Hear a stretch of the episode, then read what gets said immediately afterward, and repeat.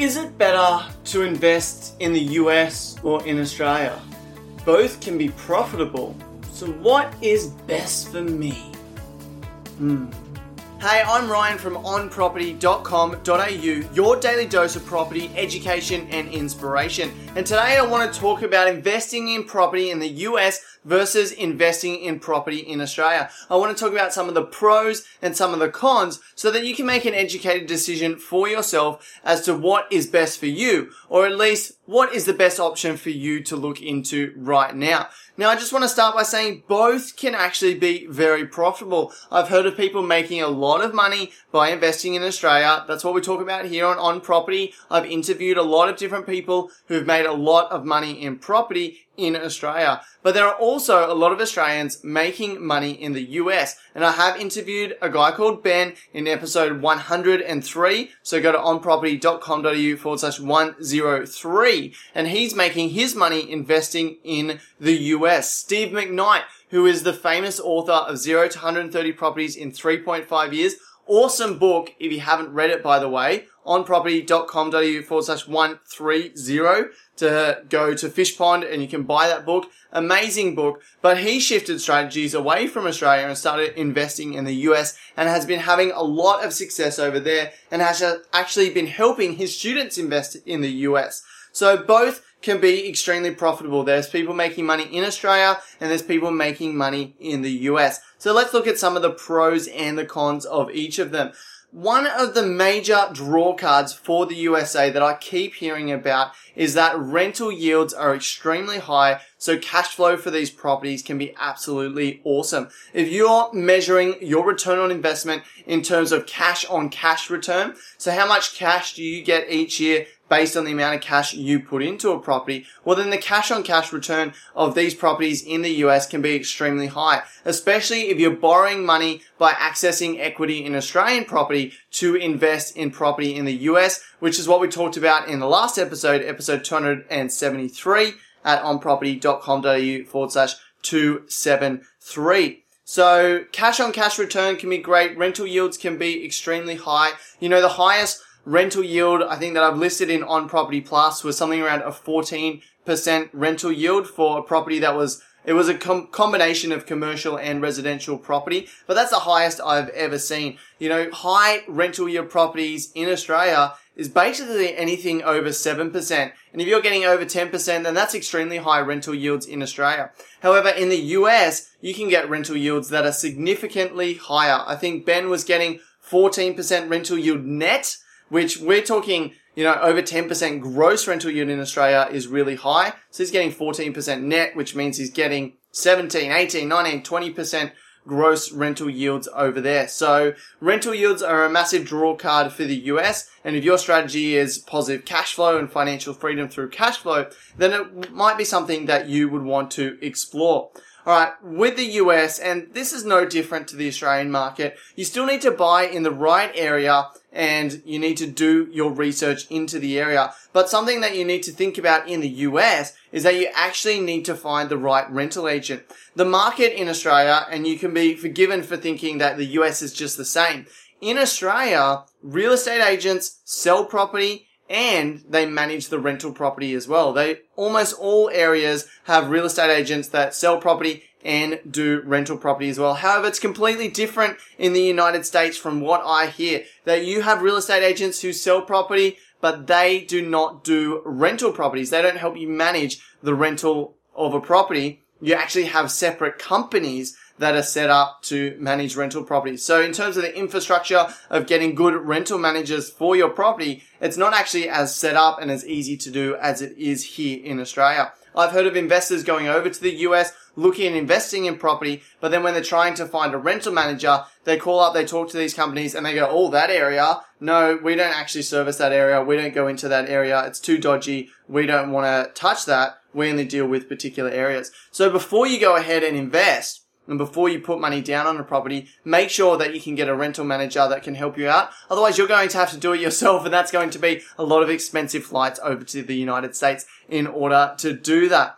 Alright, another thing that you need to consider if you're going to invest in the US, and we talked about it in the last episode, episode 273, is that it's very hard to get financing for investing in property in the US. US banks generally won't lend Australian private individuals money. Australian banks won't use the property that you're investing in in the US as security on a loan here in Australia. And so what most investors are doing is actually drawing money from their existing Australian property. So getting an equity loan and then taking that cash and using that to invest in property in the States. Or there are some people that have enough money to go over and just pay cash for these properties and they're getting the returns that they want. As I said, solid research is still needed. We hear a lot about hot investment hotspots, investing in America. You're making all this money. It's it's it's a golden area for investing. But the fact of the matter is, you still need to do your research because there's good properties and there's bad properties. There's good areas and there's bad areas. So you need to know what the good areas are, and that is going to take some research and likely you're going to need to team up with someone in the US or team up with someone like Steve McKnight who has a team in the US that can help you out. So definitely solid research is a must if you're going to invest in the US. It's not just something that I would be willing to put my money into and simply hope for the best. I'd be wanting to do a lot of research if I was going to go and do that.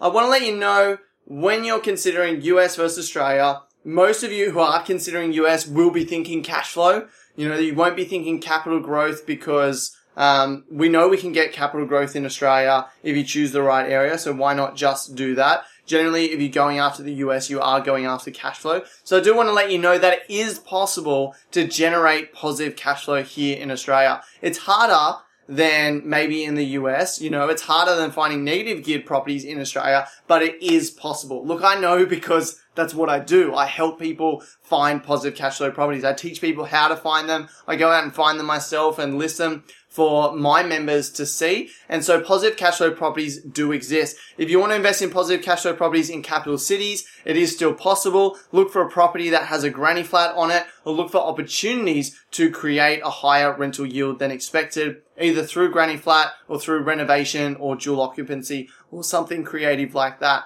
So just know if you are going after cash flow, it is still possible in Australia. It's harder and it's probably going to be less rental yield and less cash on cash return than what you're getting in the US. However, you have the benefit of it's easier for an Australian to understand and invest in the Australian market than it is to understand a completely different market. Well, at least in my mind, it is easier for me. It is hard enough for me to get my head around the Australian market and I'm in property every single day to think about getting my head around the US market is a big endeavor, and I know it'll be a big endeavor for a lot of people.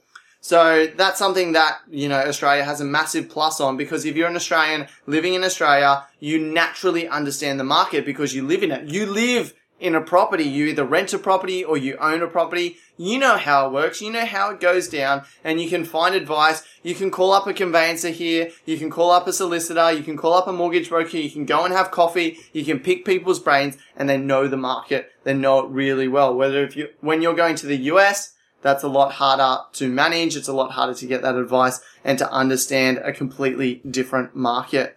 Uh, you need to know your goals. So this is what I'm going to finish with is that your goals are the most important thing that you need to understand. I recently did an interview with Ben Everingham from Pumped on Property, who's a buyer's agent, and me and him have had a good relationship over the last year or so, and we are massive on income replacement as a goal and looking at, well, what income are you generating now? And let's look at how you can generate a passive income through property that matches your income now so that you have the flexibility to leave your employment if you want, start a business, do whatever it is that you want to do. But your goals might be different. You might be income replacement. It might be something completely different. But depending on what your goal is, that is going to change what strategy you go after and what strategy you use completely because there's not one perfect investment property either in the United States or in Australia depending on your strategy, depending on how you want to invest and what you want to achieve, well, that's going to change the types of property you invest in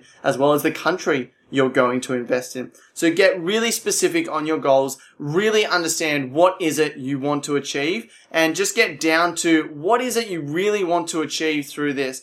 I um, recently wrote a post uh, about six months ago, which was an update over five years ago, so about five and a half years ago now, I wrote this article on my personal blog over at ryanmclean.net and I said, why am I going to be financially free in the next five years? And I gave all these reasons. It was a very cocky article. I gave these reasons why I'm going to be financially free in the next five years. And I wrote an update because I'm not financially free at the moment. And I said, well, here's an update of my situation. And something that was really interesting to me was in that article I wrote five and a half years ago, I said as point number seven, yeah, I had seven points as why I was going to be financially free. In point number seven, I said I'm going to be financially free because I know my why. I have a strong reason why I want to achieve financial freedom. And my strong reason was that I wanted to be able to have the flexibility to spend as much time with my family as I wanted. I didn't want to quit my job. I didn't want to not work. I knew I wanted to work, but I wanted the flexibility to spend as much time with my family as possible. And then the second thing was I wanted to have a platform to help make a positive impact in people's lives. Back then I was probably thinking something around, you know, Christianity and the church and having that sort of platform around there or something like what I'm doing now in terms of education. And I looked at my life six months ago when I reviewed this um, five year goal that I had that I didn't hit. And I said, well, I'm working for myself now and I have the flexibility to spend as much time with my family as I want. You know, this morning I started work at 11 a.m. I'm going to work till about 8 p.m. tonight, but I started work late because my son has swimming in the mornings. And so I went and watched him do swimming and then played with him in the pool. And I had that flexibility in the morning to start late and then I'll work a bit later in the night. And then tomorrow, you know, my daughter's got an Easter parade and then I've got some parent teacher interviews and, you know, I'm going to a dancing recital uh, thing next week. And look, I have the flexibility that I want to spend time with my family when I want to. And then I also am having that impact in people's lives and having a positive impact in people's lives. So I give this story and there is a reason that I gave this story.